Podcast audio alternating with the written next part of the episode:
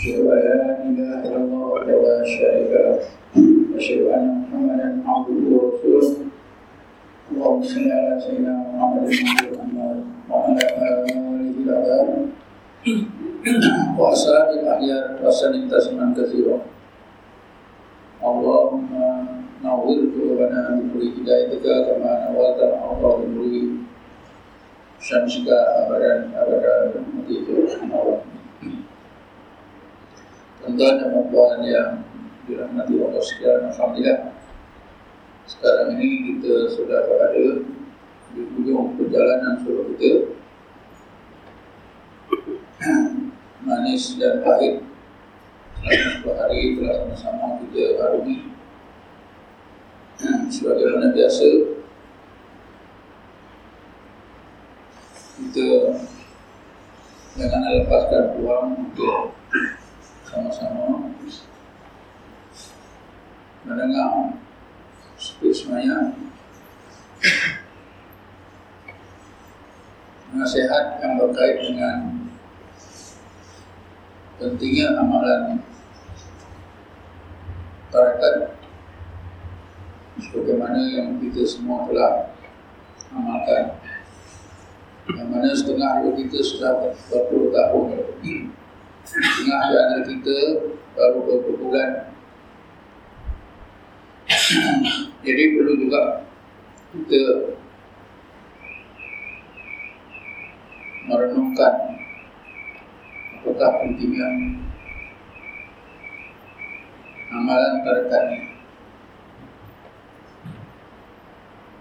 Saya mulakan dengan satu pertanyaan yang telah dilemparkan oleh seorang bekas Wati di Bahang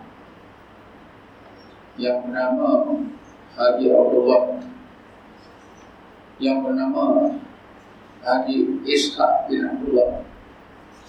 Kepada Tuan Guru Imam Haji Ishaq bin Ma'arif. Dalam satu program berkenaan dengan tarekat yang diadakan di Institut Abidul Baki Genting di dalam forum itu arwah atau almarhum Tuan Guru Imesa dihujani soalan-soalan yang bertubi-tubi oleh bekas Qadi Haji Abdullah Haji Ishaq bin Abdullah. Karena ketika beliau menjadi Qadi Beliau sangat tegas untuk berdepan dengan berbagai tarekat yang dianggapnya menjadi masalah dalam daerah uh, dalam daerah pentadbiran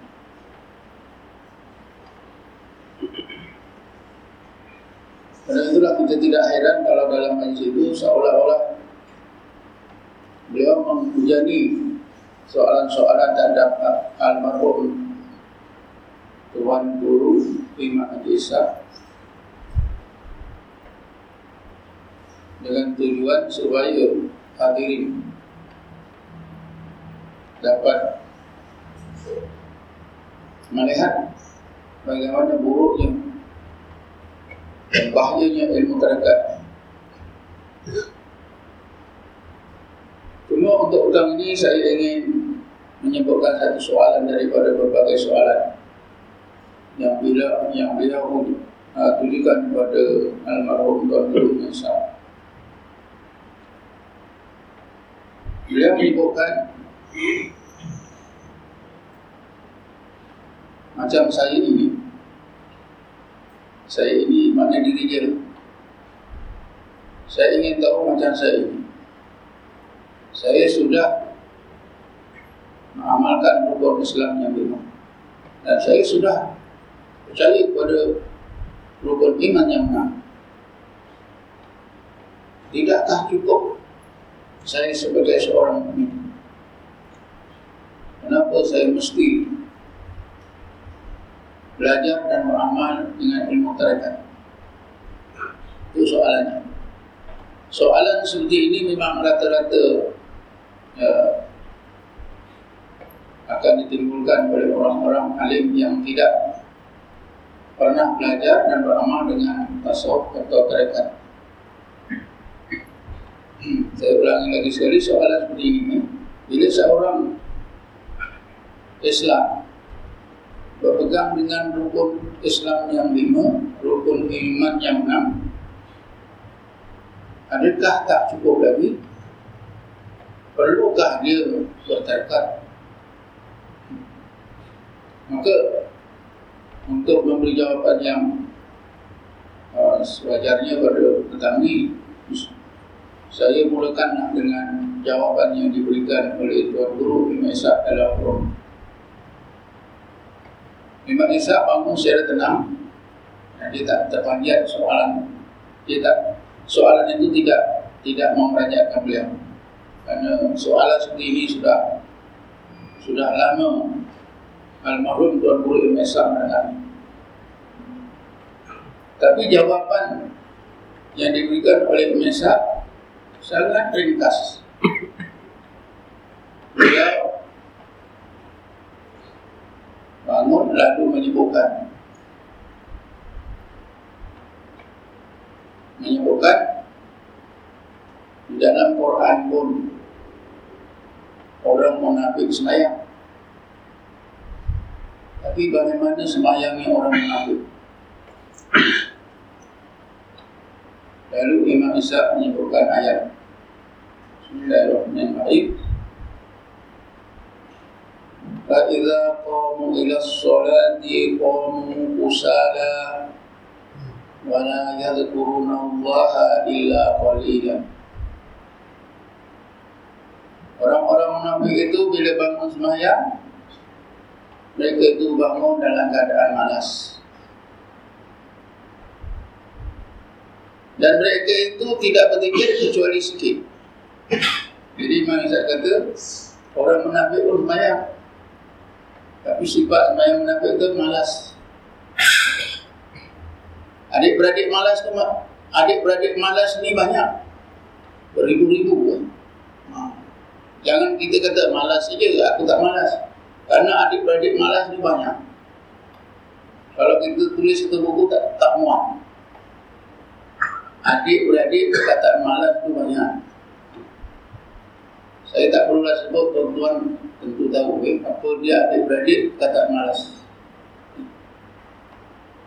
Jadi Imam Isa pun kata orang kafir, orang munafik pun berzikir. Tapi dikiri sikit. Itu saja. Tak diulas dengan banyak. Pasal apa yang tanya itu orang cerdik. Jadi jawapannya pun secara cerdik. Tentulah Tuan Haji Isa Abdullah ini dapat satu pemula eh. Bagi saya Jawapan Imam Isa itu adalah satu jawapan yang Boleh kita gambarkan Sebagai Bom atom Bom atom yang meledak pada pikiran minda orang yang bertanya. Kalau dia faham, kalau tak faham, macam lestik pun tak ada.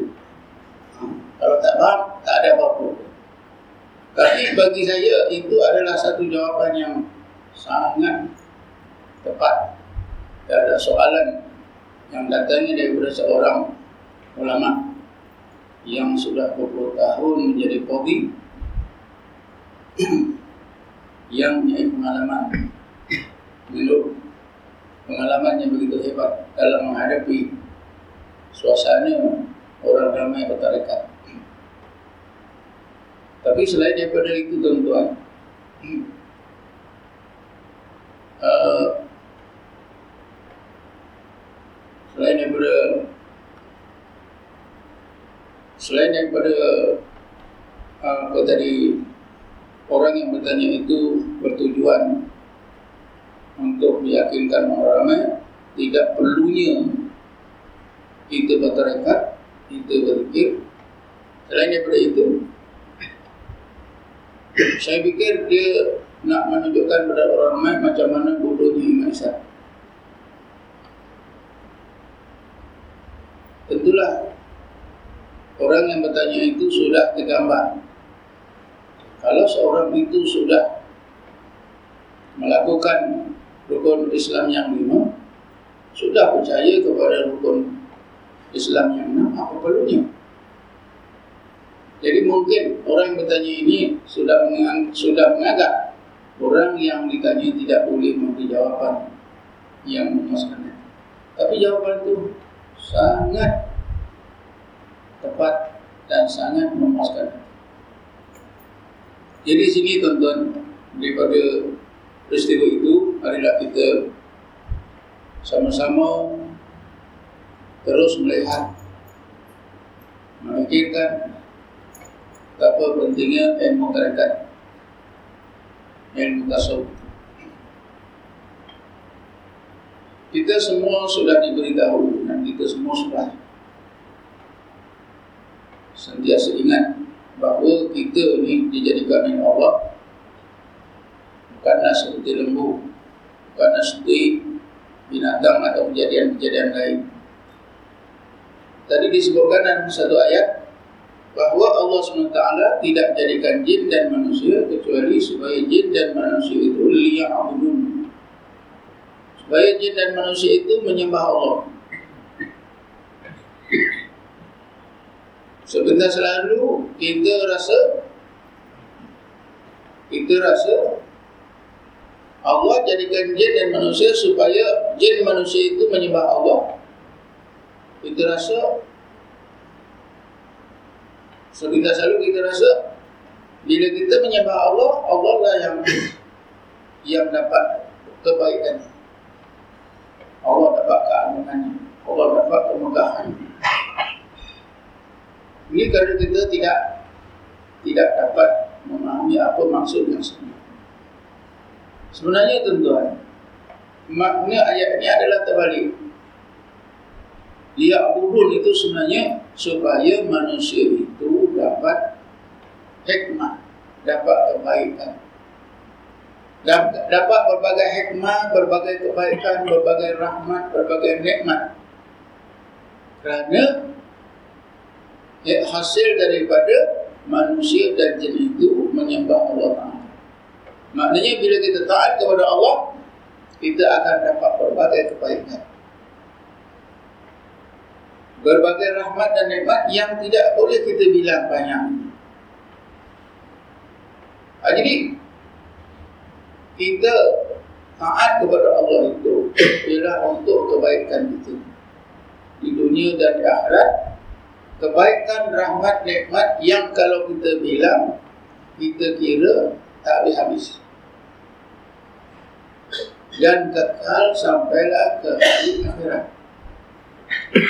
Tapi tuan-tuan dan puan kita sudah tahu ya, macam mana nak jadi hamba Allah. Nak jadi hamba Allah ni memang mudah. Eh?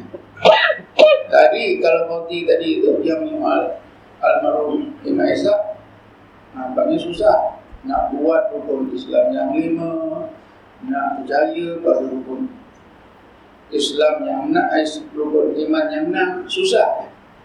Tapi kalau kita tahu dalam sejarah senang ni. Seorang yang bukan Islam, seorang kafir. Dia sebut la ilaha illallah sudah jadi hamba Allah. Karena ada sahabat bertanya, "Ya Rasulullah, kalau aku dalam perang, aku melawan pedang dengan seorang kafir. Tangan sebelah sebelah tangan aku ditertap oleh kafir itu. Bila aku lawan, aku lawan, akhirnya aku nak berjaya nak penggal leher kafir ini.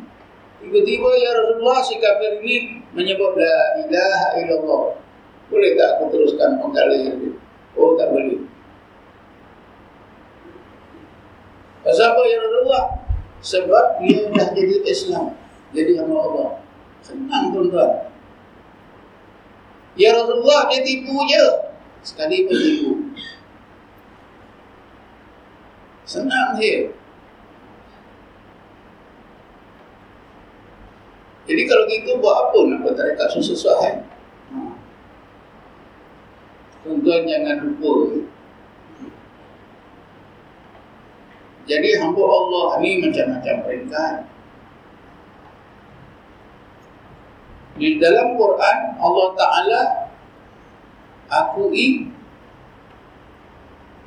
se satu macam hamba Allah yang sebenar.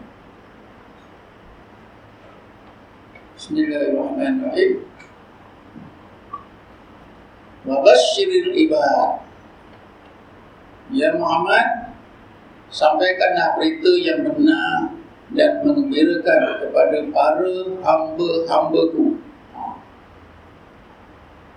Jadi hamba Allah ni sudah diberitahu di dalam Quran akan dapat kebaikan yang tidak boleh nak nak dinilai kebaikan dengan apa juga. Wabasyiril ibad. Ya Muhammad, Sampaikanlah berita yang benar dan mengembirakan kepada hamba-hambaku. Apa berita Disebut dalam banyak ayat yang lain. Sesungguhnya aku akan masukkan mereka ke ke dalam jannatul adni bersama-sama dengan datuk nenek yang soleh-soleh anak isteri yang soleh-soleh anak cucu yang soleh-soleh. Dan mereka akan sentiasa dilawati oleh para malaikat di akhirat itu. Bapa sendiri juga. Jadi hamba Allah ini disebutkan oleh Allah. Sebenarnya alladzina yastami'una al-qaula wa yattabi'una ahsana. Hamba-hambaku itu ialah mereka yang bila mendengar ajaran Quran yattabi'una yattabi'una ahsana mereka lakukan sebaik-baiknya.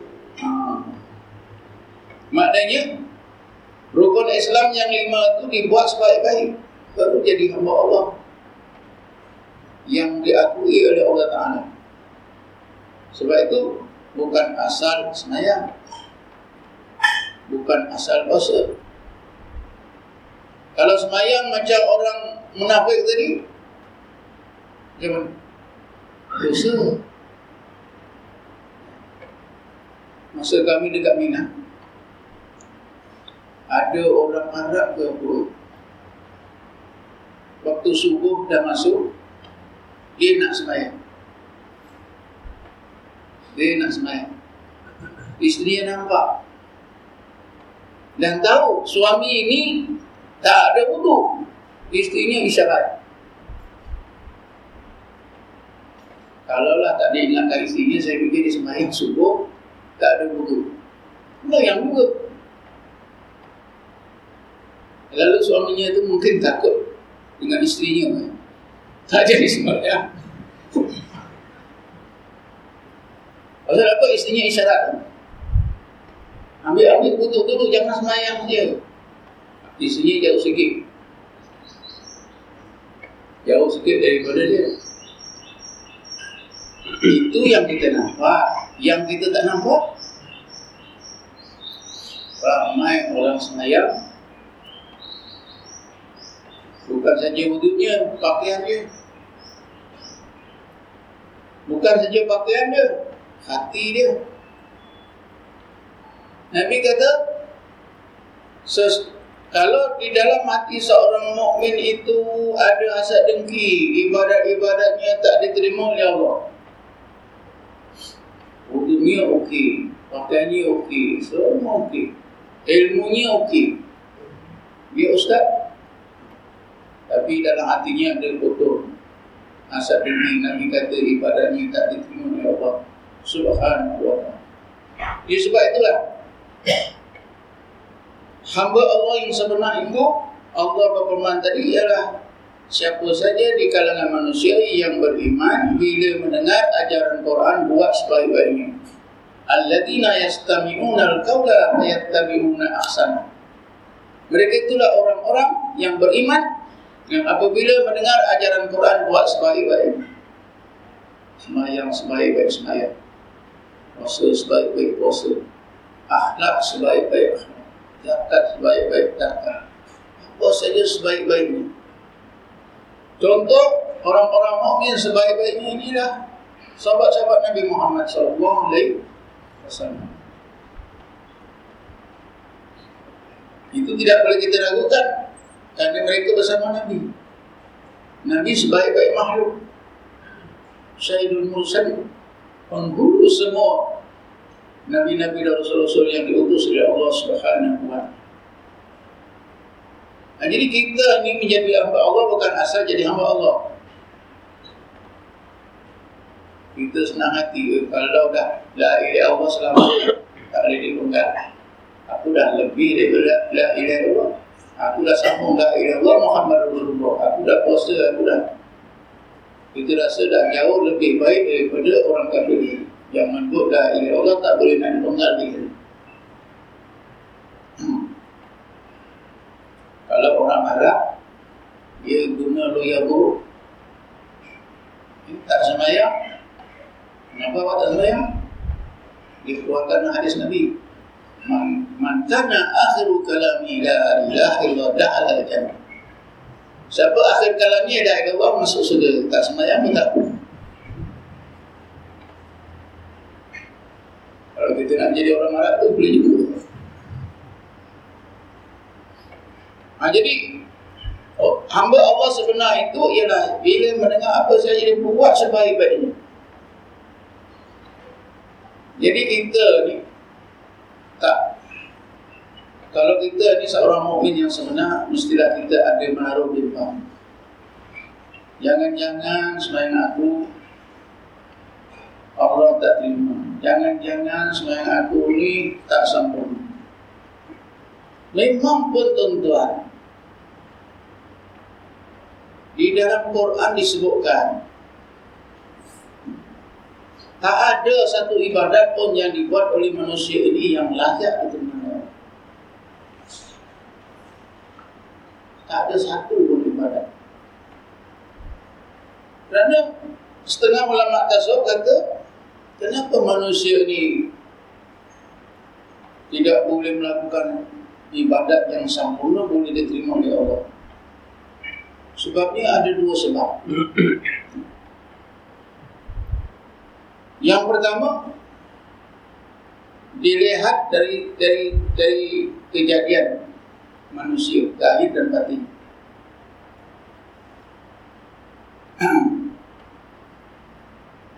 Dari segi kejadian manusia ini Nabi ada menyebutkan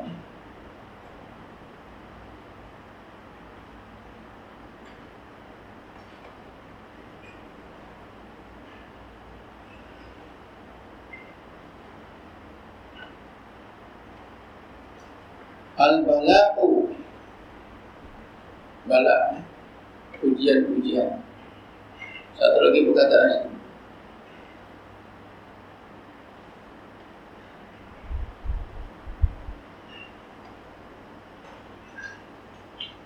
Hmm, Saya lupa kan? Uh, Siapa ingat selalu saya sebut dalam kuliah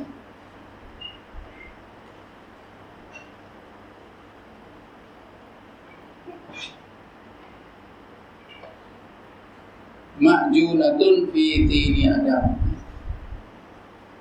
Maknanya bala atau ujian-ujian dan satu lagi berbagai kelemahan berbagai kelemahan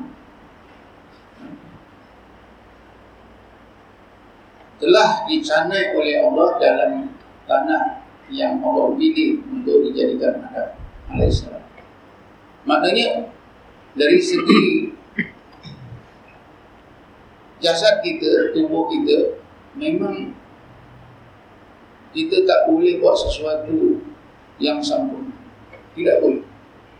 Disebabkan Tanah yang dipilih oleh Allah untuk dijadikan tubuh Adam itu dicanai oleh Allah sebatikan dengan dua perkara. Pertama, balak ujian-ujian. Berbagai ujian. Ujian di sini bukan saja susah, tapi juga senang.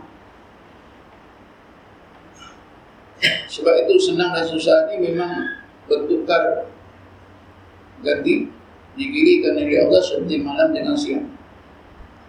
Satu lagi kelemahan. Maknanya memang ada sifat lemah. Itu dicanai dalam dalam apa tadi tanah yang Allah pilih untuk dijadikan pada alaihissalam. Saya sudah terbayang-bayang perkataan itu tapi tak, tak datang jelas. Jadi kerana itulah maka dilihat dari segi tubuh kita, kita tak ada. Begitu juga di segi hati. Tak ada. Kita tak boleh buang.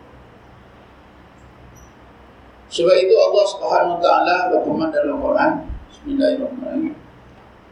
Ulaika alladhina ulaika alladhina nataqabbalu minhum ahsanu ma amilu. Mereka itulah orang-orang yang kami terima sebaik-baik yang daripada mereka sebaik-baik yang mereka amalkan. Ayat ini diterangkan oleh orang-orang sufi. Ayat ini menunjukkan bahawa orang-orang yang beriman yang beramal sebaik-baiknya itu pun diterima oleh Allah kerana Allah Ta'ala menutupi kekurangan amalan kecacatan amalan. Kerana kalimah anhum itu menjadi satu perkataan yang menunjukkan bahawa amalan Orang-orang yang baik di sisi Allah, hamba-hamba Allah bila beramal sebaik-baiknya itu pun ada cacat. Tetapi Allah Ta'ala tutupi kecacatan itu. Lalu menjadi yang cacat tadi menjadi sempurna barulah Allah taala terima. Sebab itu Ibn Attillah kata Laula jamilu sitrihi lam yaku amalun ahlan lil kabul. Kalaulah Allah Ta'ala tidak tutupi kekurangan-kekurangan amalan sebaik-baik tutupan, nascaya tidak ada satu pun amalan yang dilakukan oleh manusia yang layak diterima oleh Allah Ta'ala. Jadi kita faham ya? Amalan orang-orang yang digelarkan hamba Allah mereka ni bila beramal sebaik-baiknya pun tak boleh. Tak boleh sambung.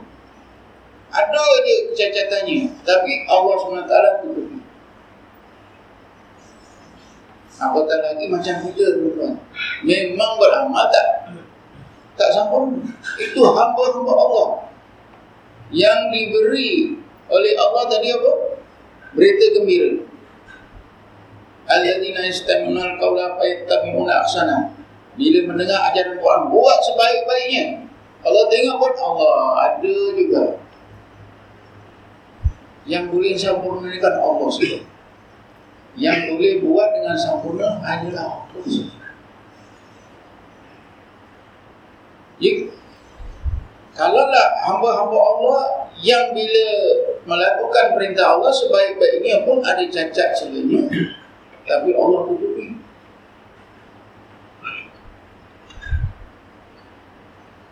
Apatah lagi macam kita. Kalau macam kita ni tak tahu lah. Hmm. Kalau macam kita ni, cacatan amal kita tak tahu. Kalau tuan-tuan beli durian, ada lima bangsa, buka-buka satu bangsa besok Allah busuk rugi kita hmm? kita jumpa yang jual hari itu aku beli sebiji ada satu bangsa tu busuk kita komplain mungkin amalan kita tu kalau buat durian tu sebiji aja boleh makan satu gelas Allah boleh terima Dengan dengan cara apa? Ditutupi. Sebab itulah tuan-tuan, kita bertarekat ni bukan hanya bertujuan mudah-mudahan kita ini boleh menjadi hamba Allah bila melakukan amalan menjadi sebaik-baik amalan. Di samping itu, kita bertarekat ni berharap mudah-mudahan Allah boleh tutupi kekurangan-kekurangan, kekurangan, kecacatan amalan kita yang kita rasa sudah apa menjadi amalan yang terbaik. Kenapa? Sebab apabila kita bertarekat memang kita memang kita sentiasa awas rohani kita, hati kita sentiasa awas. Kita diperintah supaya berakhlak dengan akhlak baik menutupi kecacatan. Saudara-saudara Islamnya tak boleh mengumpat boleh mencerca tak boleh bergaduh tak boleh itu, tak boleh ini. Kalau kita tak boleh tasawuf, tak boleh terdekat perkara-perkara seperti ini tidak dititik beratkan. Tapi bila kita berterdekat memang perkara ini dititik beratkan. Saya ingat Imam Isa tadi ingatkan murid-muridnya. Siapa ada asal dengki amalannya tak diterima. Jadi dengan itu tuan-tuan bila kita belajar terekat ni tujuan kita adalah supaya mudah-mudahan kita dapat melakukan rukun Islam yang lima itu dengan sempurna rukun iman yang enam itu dengan sempurna. Alladzina yastami'una al-qawla fayattabi'una ahsana. Ulaika alladzina hadahumullah mereka itulah orang-orang yang benar-benar dapat hidayah kepada Allah Wa ulaika hum ulul albab. Mereka lah ulul albab. Ulul albab inilah orang yang banyakkan zikir. Disebut dalam ayat 191 surah Ali Imran. Bismillahirrahmanirrahim. Alladzina الذين يذكرون الله قياما وقعودا وعلى جنوبهم ويتفكرون في خلق السماوات والارض اخره jadi bila kita bertarekat ni mudah-mudahan kita banyakkan zikir, banyakkan tafakur. Mudah-mudahan kerana amalan zikir dan tafakur ni kita dimasukkan dalam gulungan orang-orang ulul albab. Itulah juga gulungan hamba-hamba Allah. Bila kita beramal, mudah-mudahan amal-amalan kita ini sempurna. Kalau kita tengok semayang, Semayang, orang yang semayang itu Yang benar-benar berjaya Cemerlang Menilang Disebut oleh Allah ada dua sifat. Bismillahirrahmanirrahim. Qad aflahal mu'minuna alladhina Di solatihim khasum Ah, Bukan asal sembahyang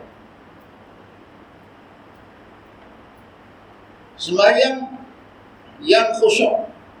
Alladzina fi solatihim khashi'un kita dah bertarekat bertahun-tahun pun kita rasa nak khusyuk sembahyang pun susah.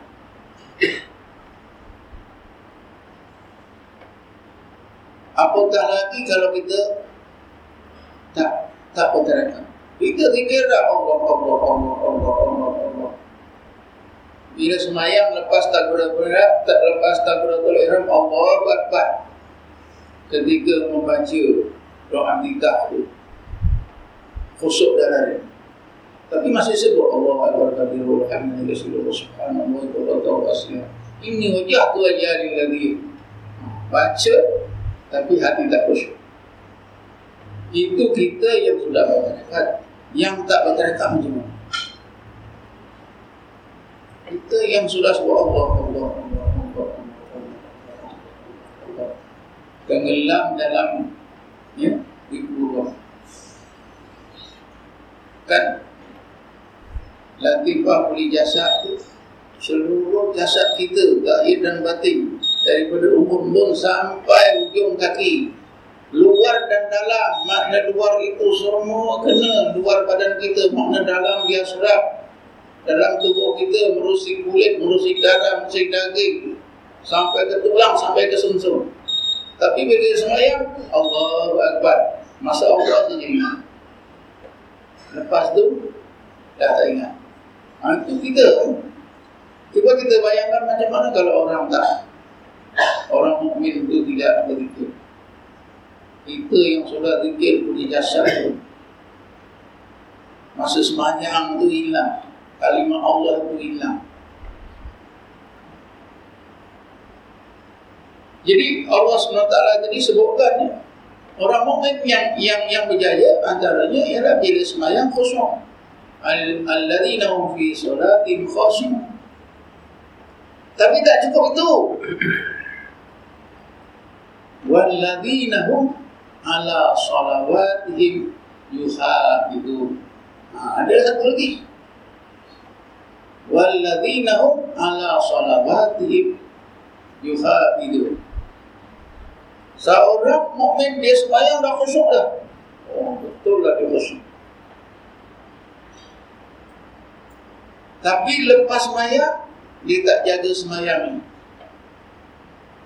Ada ustaz-ustaz dia jaga sembahyang dia kata orang yang pandai jaga sembahyang ni jaga waktu ni masuk waktu terus sembahyang. Tak pernah kodok, tak pernah ni. Itulah orang yang Al-Ladina ala salawatihim yuhafidu yuhafidun fi ilmu dharik dijaga kalau kita belajar ilmu tasawuf jaga waktu ni siapa pun boleh ha. kita ni bilal sebab apa? dia tukang bak Alladzina hum ala salawatihim ala salatihim khafidun mereka yang di atas sembahyang sembahyang itu sentiasa memelihara. Mana orang yang sentiasa memelihara semayang ni macam mana? Bukan semata-mata dia jaga waktu, dia jaga semayang itu dia tak tinggal. Dalam semayang ni banyak pengakuan kita. Tapi di luar semayang kita tak jaga. Mula-mula saya ibu kita dah sebut Allahu Akbar. Bila di luar semayang Yang lain daripada Allah banyak yang sah Aku Ada ketua JKK Aku lagu. Nanti permuh Permuh tak ada aku Tak berjaya.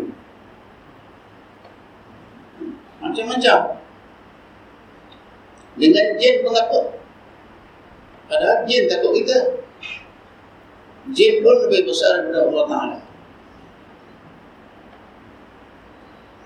Jadi orang yang memelihara sembahyangnya ialah memelihara apa yang disebut dalam sembahyang.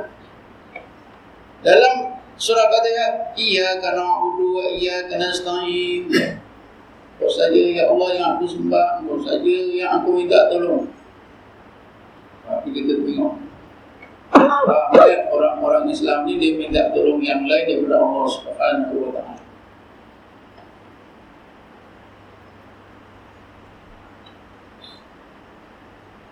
Makhluk banyak. Kalau kita beramal, kita memandang amal pun itu menyembah amal.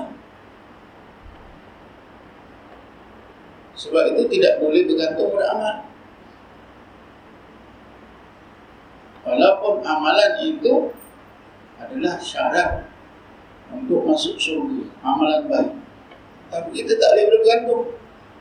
Soal-soal amal ini cukup susah tuan Jadi orang mukmin yang berjaya bukan hanya sembahyang khusyuk, tapi dia dia mesti pandai menjaga sembahyang dia.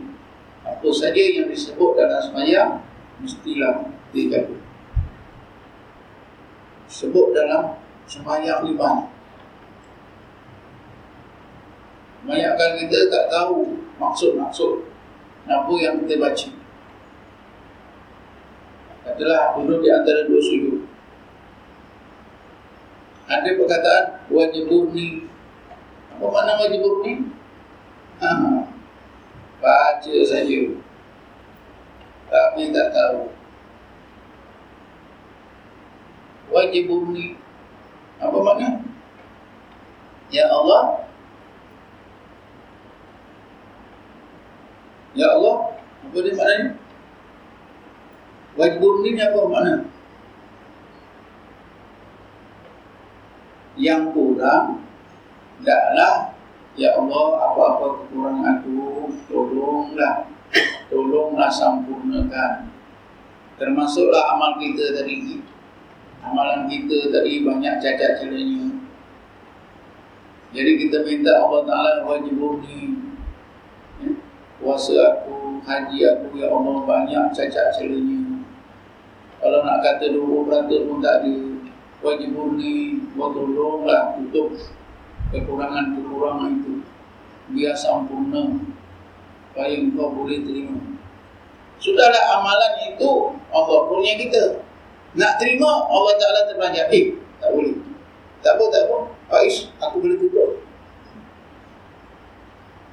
Allah Ta'ala tutupkan kekurangan kecacatan mayang kita. Puasa kita haji kita Allah terima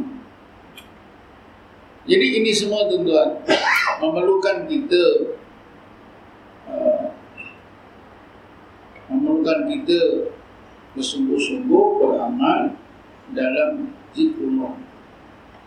Supaya mudah-mudahan bukan saja sembahyang kita semua ibadat-ibadat kita itu bukan saja kita kita lakukan sebaik-baiknya. Kalaulah ada kekurangannya kita akan dapat punya daripada Allah iaitu ditutupi oleh Allah Subhanahu wa taala. Saya merasakan kalau kalau saya tak belajar tarekat, saya tak tahu ni semua.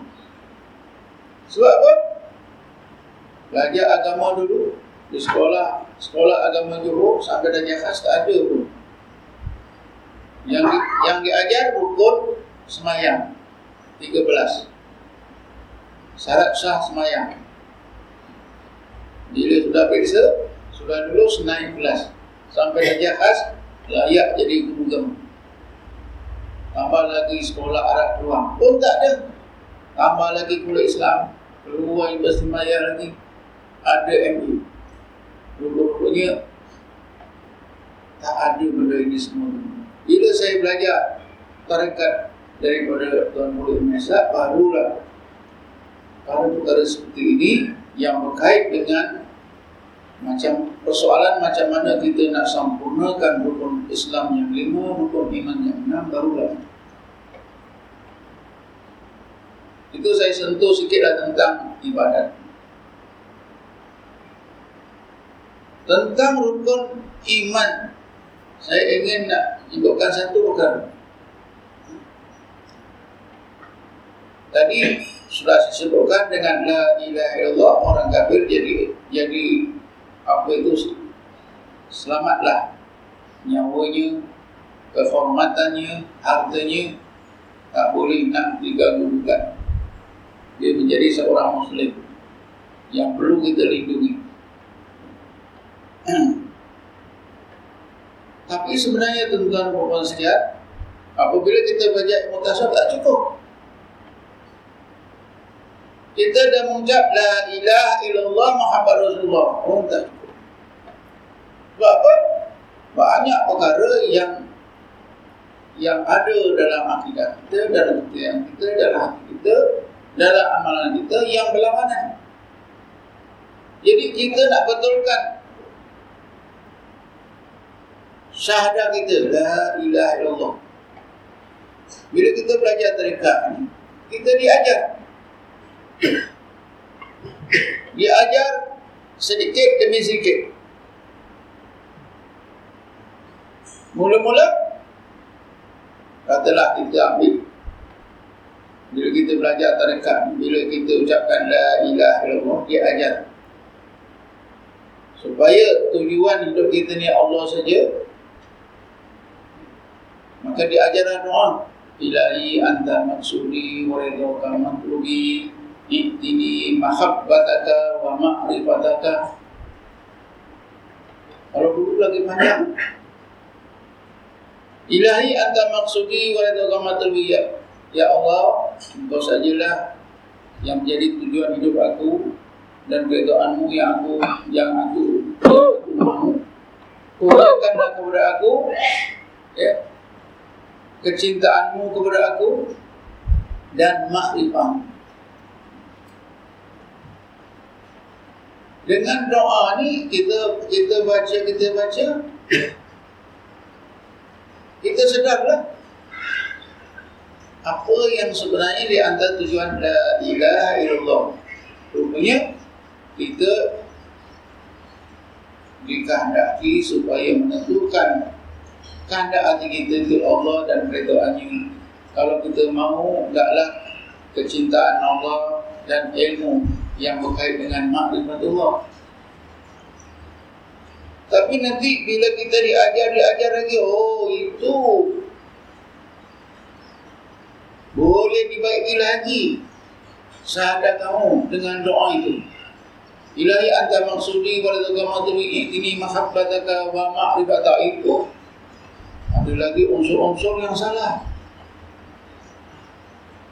Lalu diajarlah kepada kita Jangan banyak-banyak. Ilahi anta maksudi warga matni cukup. Oh, ilahi anta maksudi warga ini pun ada lagi unsur-unsur yang salah menyalahi syahadat kita. Ya ajarlah pindik je. La maksuda ila Allah. Nanti tuan-tuan. La maksuda ila Allah ni pun ada unsur-unsur yang menyebutkan Allah menyalahi syahadah kita. Apa macam mana? Diam saja. Diam saja. Pulangkanlah kepada Allah Subhanahu wa taala. Tuan-tuan dah belajar cerita Ibn Misri ke ataupun Abu Jalil Ustaz Kerana dia nak betulkan syahadat dia Dia kata mulai hari ini aku tak mau. Aku mau supaya aku tak ada kemauan. Aku mau supaya aku tak ada kemauan. Ada orang yang lebih alim dari dia. Wahai Abu Yazid Bila engkau kata aku Aku mau Supaya aku tak ada kemauan Itu ada lagi kemauan Habis macam mana yang tak ada kemohon? Diam saja. Panam Allah saja. Ini cerita yang saya nak ceritakan itu kan. Walaupun langkah-langkah, maknanya nak jadi hamba Allah sebenar itu bukan senang. Nak betulkan syahadat kita ini bukan senang. Kita yang bertarekat ni pun kita terluta-luta. Begitu susah kita diajar bila ilahi anta maksudi wa la matu illa maksudah ila Allah. Sebut sama amal senang tapi nak amal tuan-tuan hmm, susah. Tapi sikit semuanya ada juga memberi sumbangan. Saya ingat dah seorang murid saya datuk Tuan Haji Umar. Tuan Haji Umar ni sekarang ni umur 77 ke 76. Dengan saya. Tuan, hari itu saya keluar daripada jaya. Datang, tiba-tiba datang sebuah kereta tak senanglah saya. Saya tersungguh, patah gigi depan ni dulu Berdarah-darah. Bila saya bangun, ada seorang nyonya. Dia minta maaf. Tapi saya tak marah tuan. Baik juga, dah saya dah katakan Pasal apa? Saya, pasal apa ni? Saya ingatlah Ilahi anda maksudi Wa itu kamatrubi Ingatlah Allah Ta'ala La maksudah ila Allah Kalau saya tak berterikat Memanglah saya Saya fikir saya marah. Gigi dua batang depan. Patah. Sakit tak ada kira lah. Maknanya tuan-tuan ada juga Sana Ada juga semangat jadi begitulah kita mengharap bila kita bertarekat ni mudah-mudahan kita ingat Allah Subhanahu wa taala. Selalu kita tekankan bila zikir Allah Allah Allah Allah itu menyebutkan sebutan Allah saja. Sebab di samping menyebut Allah itu ada tiga lagi. Ha. Dia ajar di sini.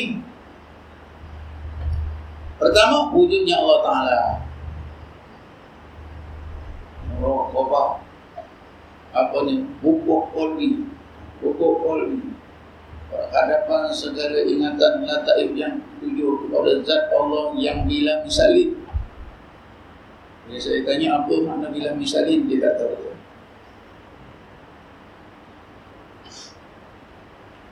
Jadi, pertama, ingatkan wujudnya. Jadi, bukan saja kepada Allah, Allah. Disuruh ingatkan wujudnya Allah Ta'ala. disuruh ingatkan kes kesaan Allah Subhanahu wa taala. Disuruh ingatkan sifat-sifat keagungannya dan sifat-sifat kesempurnaannya. Ahadiyah. Jadi bila kita bertarekat ni tuan-tuan, insya-Allah kita boleh ingat Allah boleh ingat wujudnya, boleh ingat sifat-sifat keagungannya dan kesempurnaannya. Inilah yang menjadi asas yang penting untuk kita menjadi seorang hamba Allah yang sebaik-baik. Karena disebut dalam Quran, orang mukmin yang sebenar itu sentiasa sentiasa ingat Allah, ingat wujudnya, ingat keagungannya, ingat sifat-sifat kesempurnaan. Wa yad'una rabbahum khawfan wa tama'an.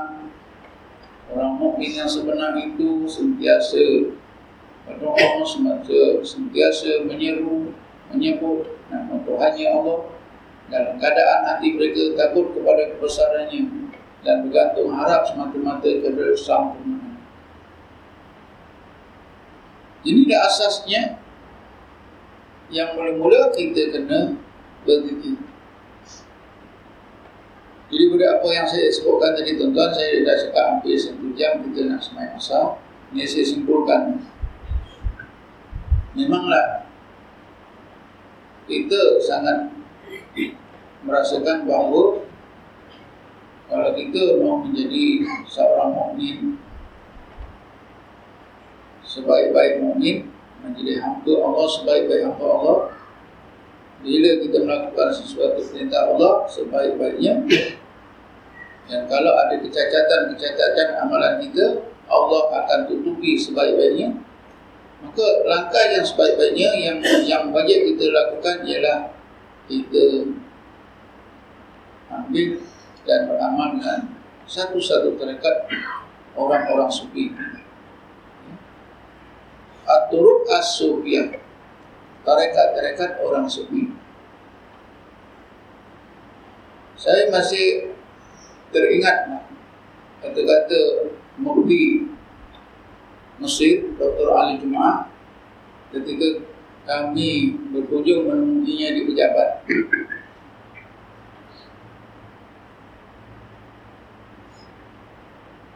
Doktor saya Mufti Masa itu doktor lagi dia tanya Tuhan kalau seorang mukmin tu dia tak tak belajar tasawuf, tak belajar tarekat macam mana? Dia jawab, insya-Allah orang itu akan jadi mukmin. Insya-Allah ayyakuna mukminan. Musliman wa mukminah insya Allah orang itu jadi seorang Muslim, jadi seorang mukmin. Tetapi macam mana dia nak jadi muhsin? Yang disebut oleh Allah, disebut oleh Nabi Al-Ihsan anta udallah ka'annaka tarau lam takun tarau innahu yarau. Macam mana dia nak jadi seorang muslim? Maksud Dr. Al-Jum'ah kita ini boleh jadi muslim mukmin tapi nak jadi muslim tanpa belajar ilmu tasawuf dan berzikir mana-mana zikir dalam tarekat asyukiah kita tak mungkin Kata-kata beliau itu berdasarkan kepada pengalaman, berdasarkan kepada apa yang disebut oleh ulama dalam dan kitab-kitab mereka berdasarkan apa yang disebut oleh Allah dalam Quran disebut oleh Nabi dalam hadis-hadis. Nah betul. Jadi itulah akhir sekali kita simpulkan bahawa kita sangat-sangat sangat-sangat memerlukan zikir amalan dalam tarekat kerana zikir dalam tarekat ini adalah merupakan amalan zikir yang biasanya boleh menyampaikan kita kepada tingkat ihsan bila kita sampai ke tingkat ihsan insya Allah kita menjadi menjadi hamba Allah yang sebenar sebab itulah tarekat itu diartikan oleh Syekh Muhammad Zakaria Kandarawi dalam kitabnya Asy-Syariah wa Tariqah dia kata tarekat itu ialah jalan yang menyampaikan seseorang ke tingkat ihsan. At-tariq al-tariq at-tariq alladhi